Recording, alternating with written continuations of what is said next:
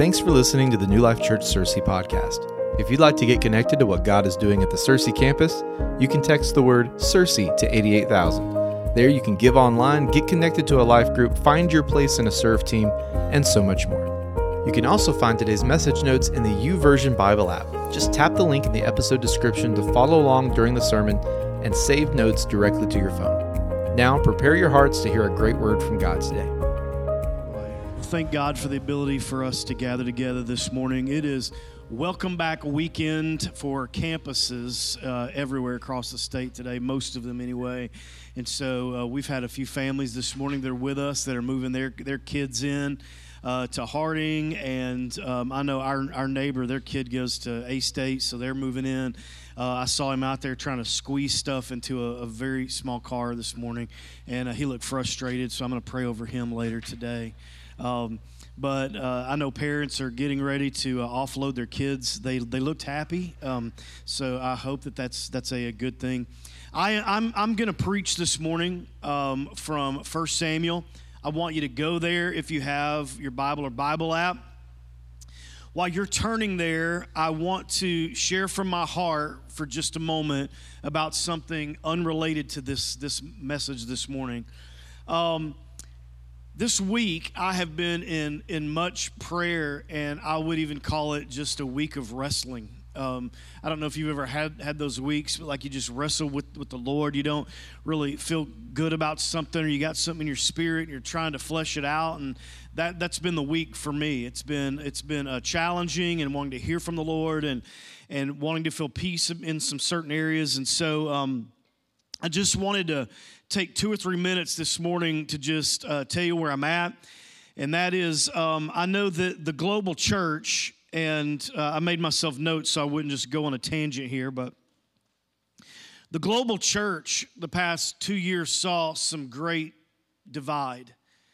Um, it was a, a, defining moments for um, the church capital C across the world.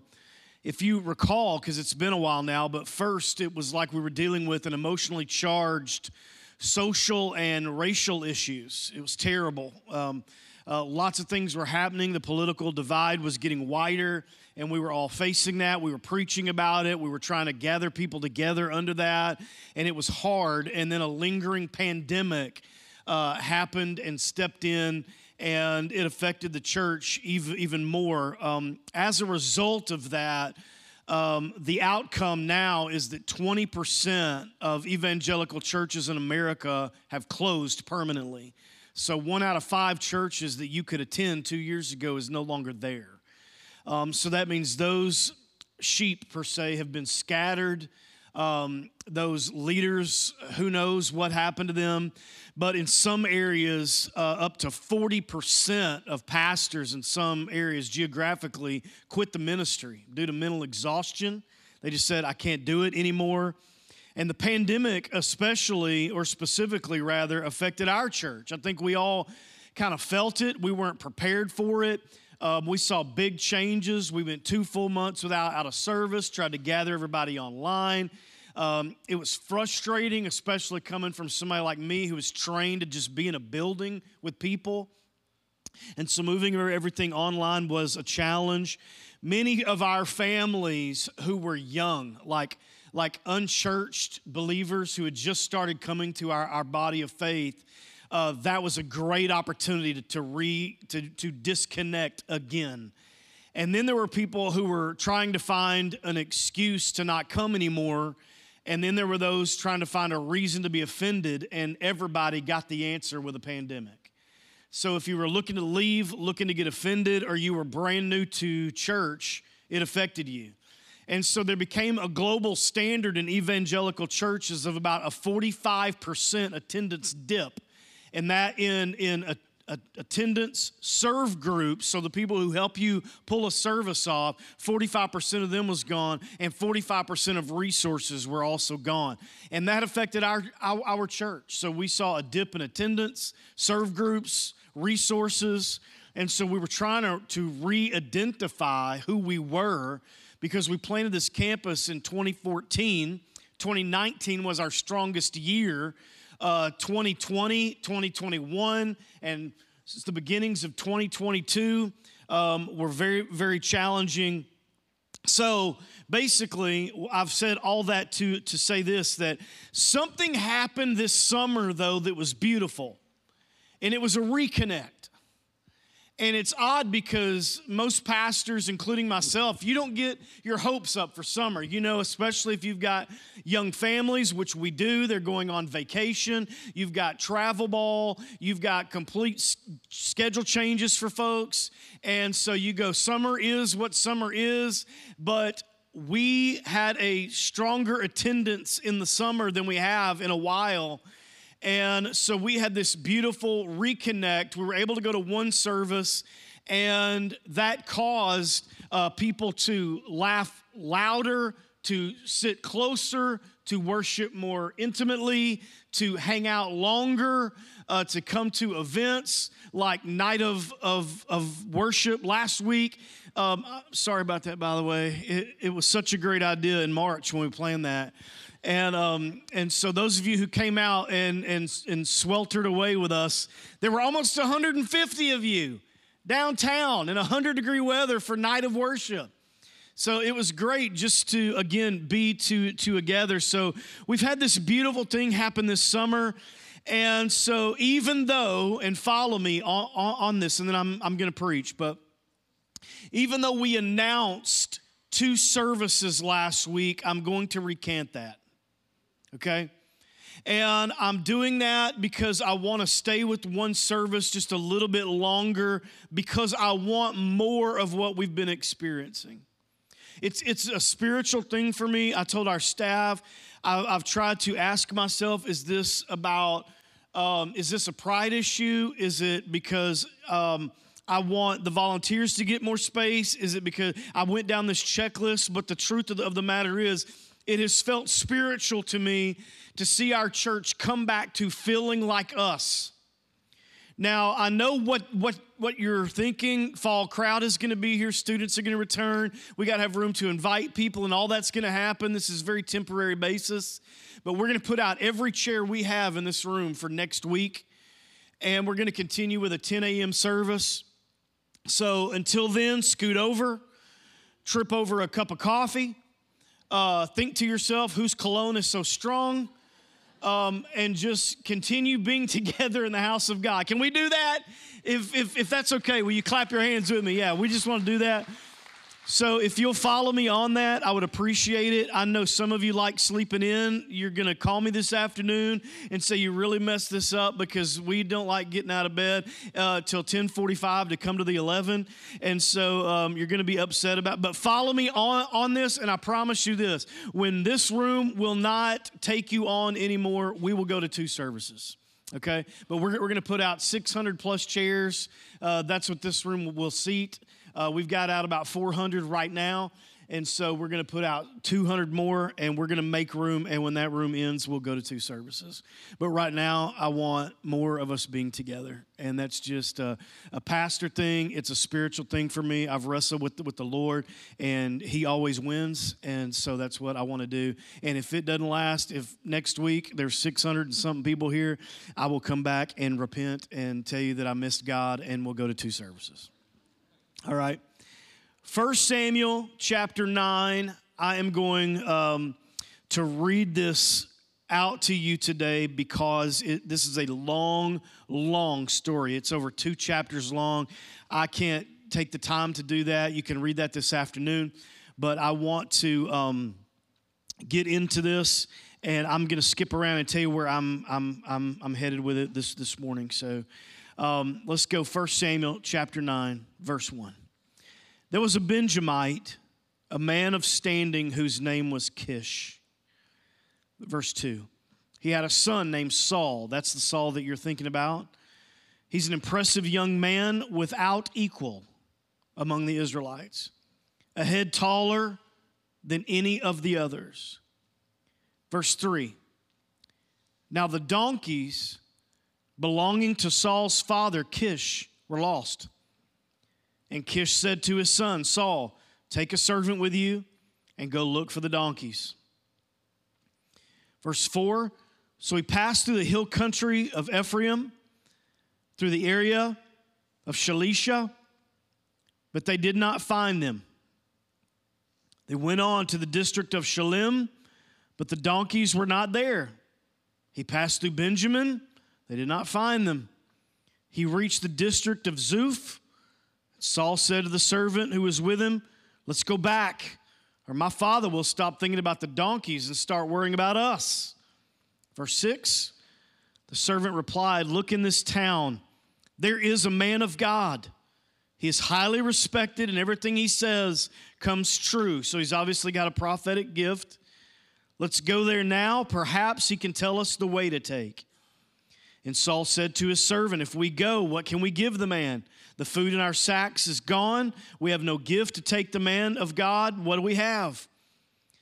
The servant answered him, I have a quarter of shekel of silver. I will give it to the man of God so that he will tell us the way to go. Verse 10 Good, Saul said to his servant, Come, let's go. So they set out for the town where the man of God was. Skip down to verse 15. Now, the day before Saul came, the Lord revealed this to Samuel. And about this time tomorrow, he said, I will send you a man from the land of Benjamin. Anoint him leader over my people Israel. He will deliver them from the hands of the Philistines. I have looked upon my people, and their cry has reached me. And Samuel caught sight of Saul, and the Lord said to him, That's the man I spoke to you about. He will govern my people. Verse 20. They're having a conversation, and Samuel says to Saul, As for the donkeys you lost three days ago, do not worry about them. They have been found. Verse 21. He says, Hey, I'm not a Benjamite. I'm from the smallest tribe of Israel. It's not my clan the least of all the clans. Sounds a lot like another story with Gideon. He says, Why do you say such a thing to me? Now go to chapter 10, verse 1. And Samuel took a flask of oil, poured it on Saul's head, and kissed him, saying, Has not the Lord anointed you leader over his inheritance? Now go to verse 9 of chapter 10. This will be the last verse. As Saul turned to leave Samuel, God changed Saul's heart. And all these signs were fulfilled on that day. I simply want to call this Daddy's Donkeys.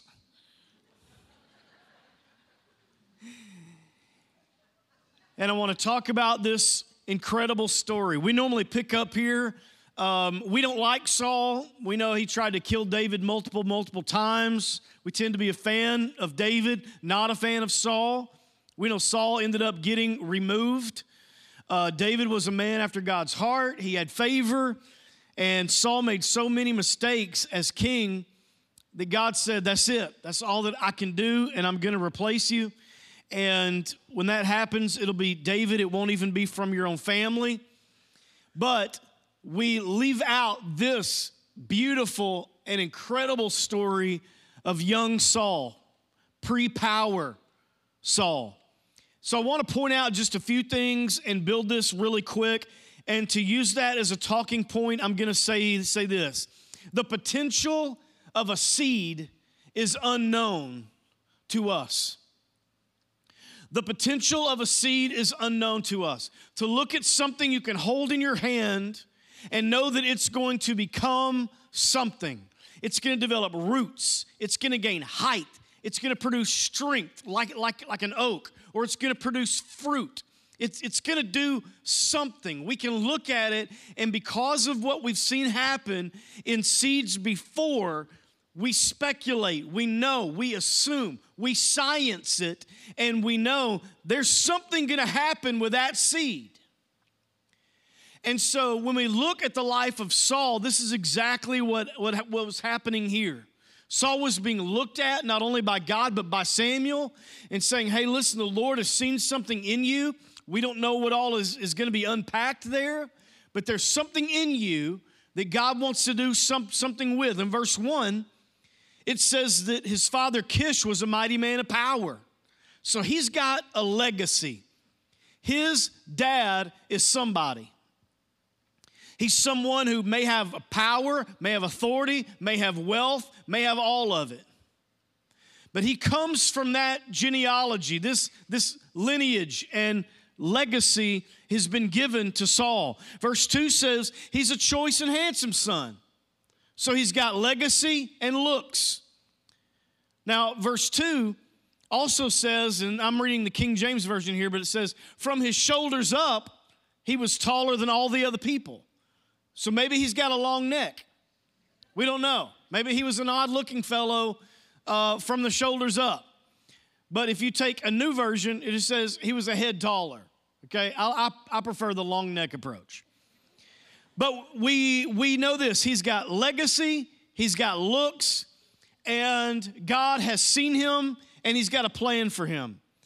But when we think about potential, we have no idea the potential in our children, but we have hope for them.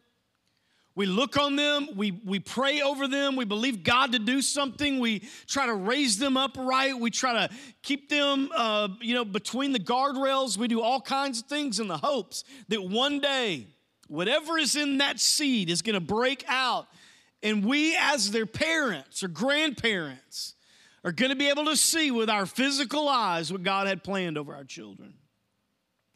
We have no idea what potential the person beside you this morning has. I would dare say that you're married to someone that still has untapped potential.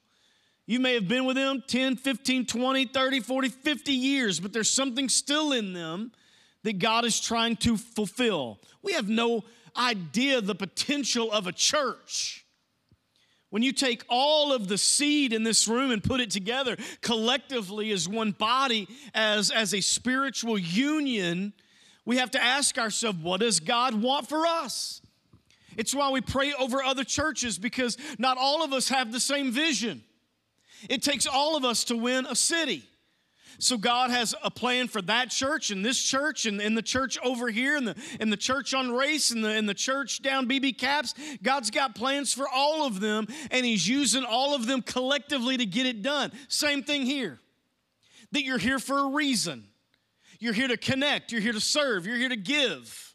You're here to express your spiritual gifts to a body in order to exhort them and edify them so that we can together do something for the kingdom.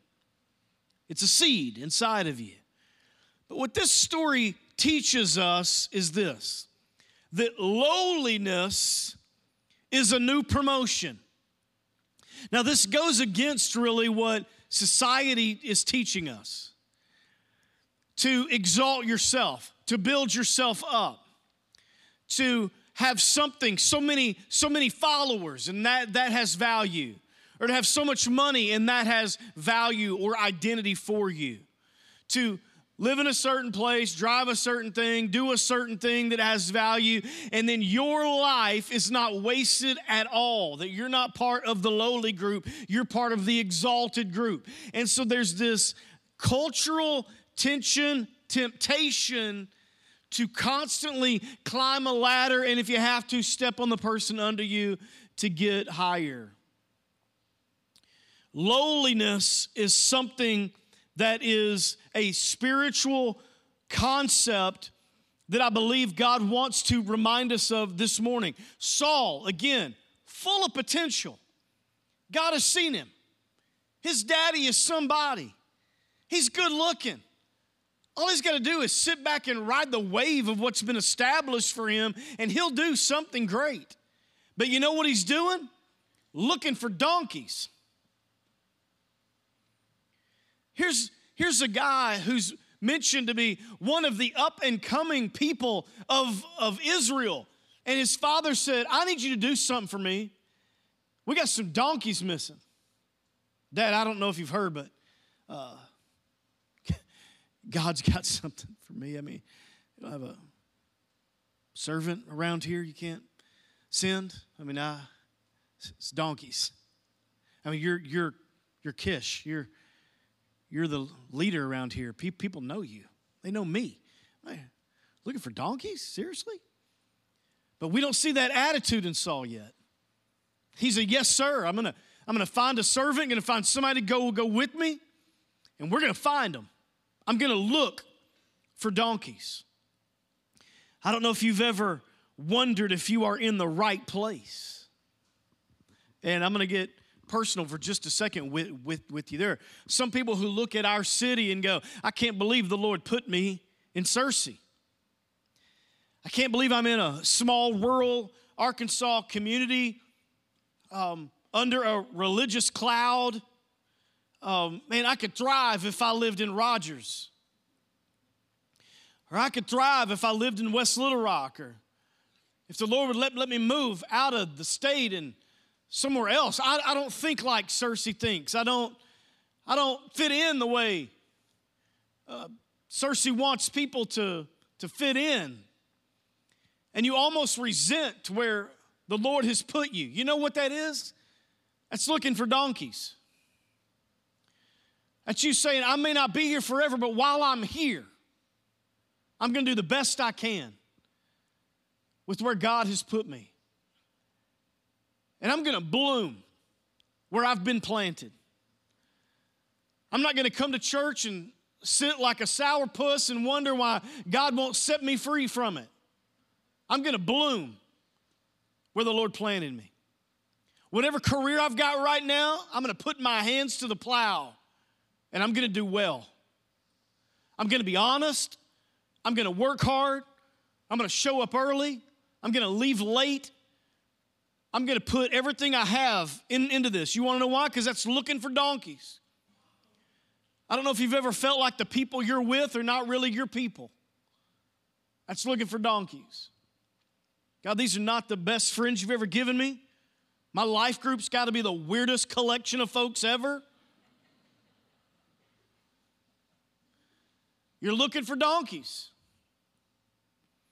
I don't know if you've ever felt like you were in a job that was beneath you. Here I am, you've got a master's degree and this or that, and everybody around you doesn't, and you're wondering, why did I put in another 60 graduate hours?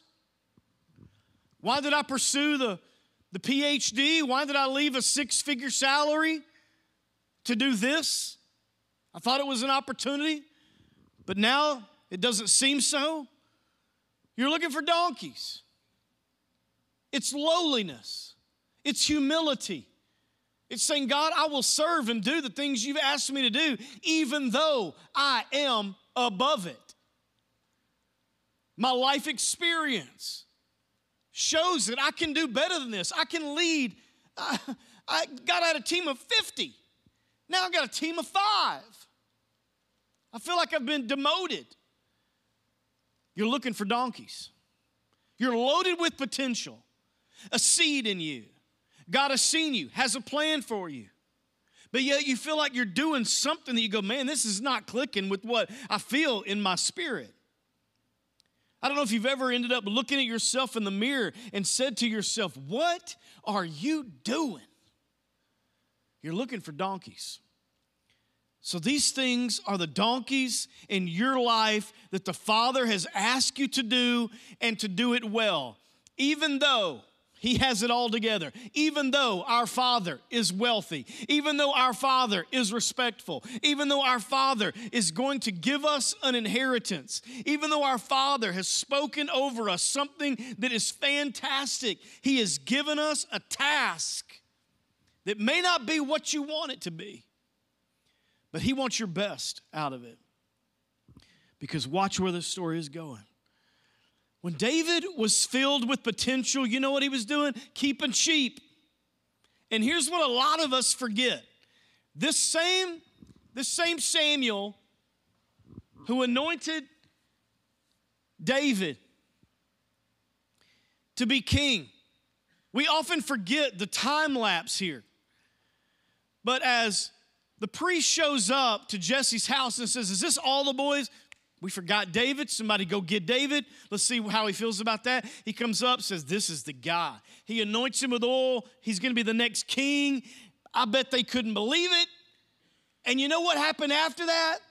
David packed up and moved into to Judah and kicked Saul out. That's not what happened. You know what David did? Back to the sheep field. Man, Lord, that was an exciting day. So when's the king thing happening? When, when, when is that part? Well, you, you need to keep serving sheep here. When Jesus called to Peter, Peter was filled with potential, but he was mending a net. Moses, full of potential, keeping sheep for his father in law, on the run from murder. Elisha, filled with potential, plowing a field, minding his own. And in that group, those four guys, David, Peter, Moses, and Elisha, in that group of blue collar workers, there was a giant killer, a water walker, two men who parted water, and two that raised people from death. There is an exaltation in lowliness. And if we can apply this spiritually, we're going to win at some major things in life to know when it's time to get low. When it's time to say, I could do better, but this is what the Lord has asked. I'm more educated. I got more life experience. I'm past 50. And you know what happens when you pass 50? You don't care anymore. Okay? You're like, people will tell you something, you're like, I don't even care about what you just said. Why? Because I'm 50. But God may ask you to look for donkeys there's exaltation in lowliness. And the world will tell you be exalted, be exalted. Seize the opportunity, make a name for yourself. Find out how you can get more and be more and do more. And the whole time, the Father, if we're not careful, He's asking you to look for a donkey in your life because there is a huge moment behind it.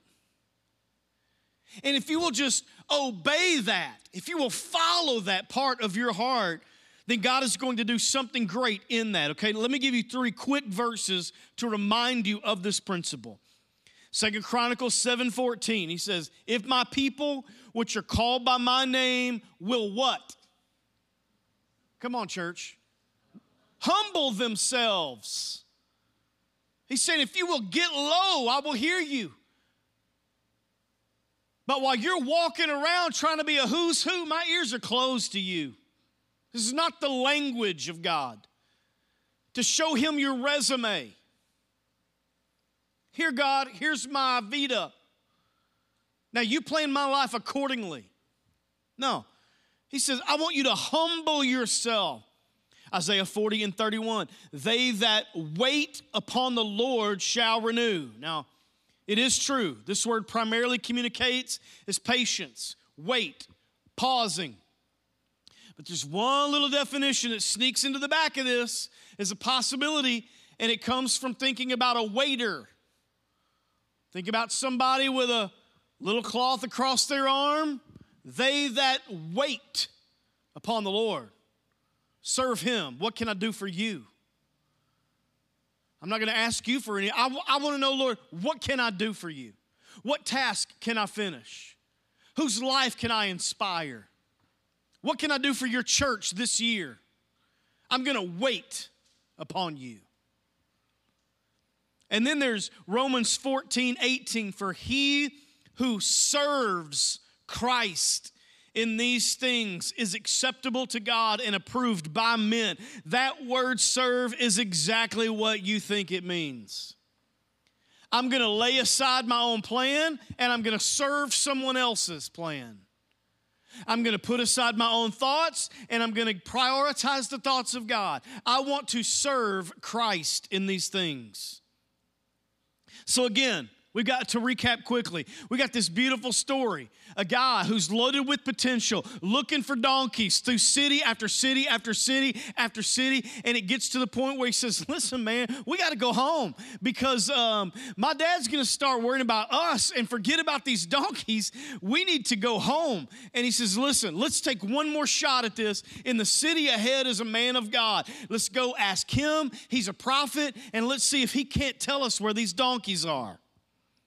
So, my third point is this when you are confused, do what comes naturally to you. Ask God. Just ask. You say, well, Kevin, this, this, this sounds so crazy. I know. But don't be afraid to ask God about the crazy things, okay? Please don't forget about this. This is very important. And I hope this speaks to someone's life here, okay? Listen, if God cares about an axe head that floats, a guy comes up, he says, Listen, man, I dropped this axe head.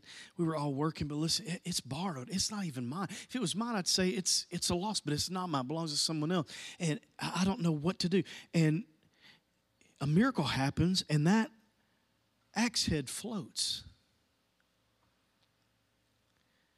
If God cares about a girl's wedding that she's thought about her whole life and they run out of wine, and his mother comes to him and he says, Listen, it's not my time yet. And she turns to the servant and says, Whatever he tells you to do, I want you to do it. Because he's got some things going on nobody knows about. He turns water into wine. The people tasted and said, Why have we saved the best for last? If he cares about her wedding and he cares about that axe head, he cares about you finding your donkey. Can somebody say amen today? So I don't know where you are in life. I don't know what you're looking for. I don't know what you're pursuing. I don't know what you're hung up on. I don't know the tension between what you want to do and what God wants you to do. And that's a very tough place to be. I've been there myself. I fought God on going into the ministry. Lord, the ministry is not where I want to be. It's not where I need to be. I gave all the excuses. My dad's not a preacher. My grandpa's not a preacher. How in the world am I gonna, gonna pastor a church, lead a church, do anything with church? I love church. I'll go and set up and tear down and do all the things and clean and, and, and, and what, whatever, whatever department you want me to be involved in. But Lord, don't ask me to be the tip of the spear on this thing. And I wrestled with it and wrestled with it and wrestled with it. It was, it was searching for a donkey for me. And God cares about it. He cares about every donkey in your life that cannot be found. And that's a sentence that no other pastor in town is saying this morning except for me. Verse 6 There is in this city a man of God. This was a ray of hope for them. It says, Perhaps he can show us the way to go. They were looking for directions, but they were about to get more. Okay, now let me wrap this up. Point four, don't be surprised what you hear from God when you ask Him. In verse 6, the prophet looks at him and he says, Listen, as for the donkeys, they, they've been found. Don't worry about it. This was never about donkeys, this was about you. This was about your attitude. This, this was a test. This was about you obeying. Because if you had never looked for those stray donkeys, you'd never have come to me and, and asked for a prophet for prophecy. So may, may, maybe the Lord lost the donkeys. I don't know. But he says, listen, the Spirit of the Lord is going to come upon you. This translates to the word kavod. Kavod means a glory and it also means weighted, like weighted glory, like you will feel the weight of God on your life. That's what kavod is. He says, Saul, listen, something's going to be different for you, and you're going to feel the weight of God on your life. I don't know about y'all, but I want some of that. I get up in the morning and feel the weight of God on my life and on my marriage and on my ability to parent my kid and on how we lead this church. I want the kavod, the glory of God. He said, That's going to be you. And then he tells him, You're going to prophesy. You're going to have a gift of the Spirit on your life. And then he says, And you're going to be changed into another man. Now, watch this, and I'm, I'm wrapping up. Give me 60 seconds. Verse 9. So it was when he turned his back from Samuel. Watch this. God gave him another heart in a moment transformed him, changed him as he turned his back. Listen, this is good, good news for all of you to be reminded about this because some of you have been praying over your kids, some of you have been praying over your spouses, some of you have been praying over good friends. And I want to remind you that God is still in the transforming business. God can still change a heart in a moment, in a second. He can still invade a life. He can still take something that's been calloused and hardened by life's experiences and soften it again. And he took this kid who was just loaded with potential, and when he turned his back, you know what I think? I think he was a king. I think because he was willing to look for donkeys and not complain and not turn in his resume and not tell Kish that he was above it. I believe that the second he turned his back to that prophet, that something came on him, the kavod, the weight of God, and his heart was different. And he can still do it for you today. So you might be here this morning and stuck. And something happened for you. I know we use this word a lot, but it's, it's true. Life can be traumatizing. And something happened for you. And it's it just ceased you. And so now you think, man, will I ever be the person I used to be? You can be. Because God can change it. Kevin, I've been praying for a spouse, a godly spouse. Are they ever going to come? They are. And as your church, we're going to believe God with you and for you. For those of you who are single and ready to be married, we're going to pray for godly people to come into your life. Kevin, we, we can't have, have kids, so we're going to believe God for you to be able to have a kid. If that's your heart, we're going to believe God for it. Kevin, I'm so hurt. We're going to believe God to heal you in a moment to change your life. So we got to stop thinking about processes and start thinking in terms of promises. What has God said to you? What has He spoken over you? What do you feel in your gut? Because where you're at is not the end of your story, it's just a chapter in it. Keep looking for donkeys, keep staying low, keep seeking the Lord, keep serving Him, keep waiting on Him, keep humbling yourself in prayer. And I believe that you're going to feel the weight of God on your life, okay? I want you to bow your heads, everybody in the building, for just, just a moment.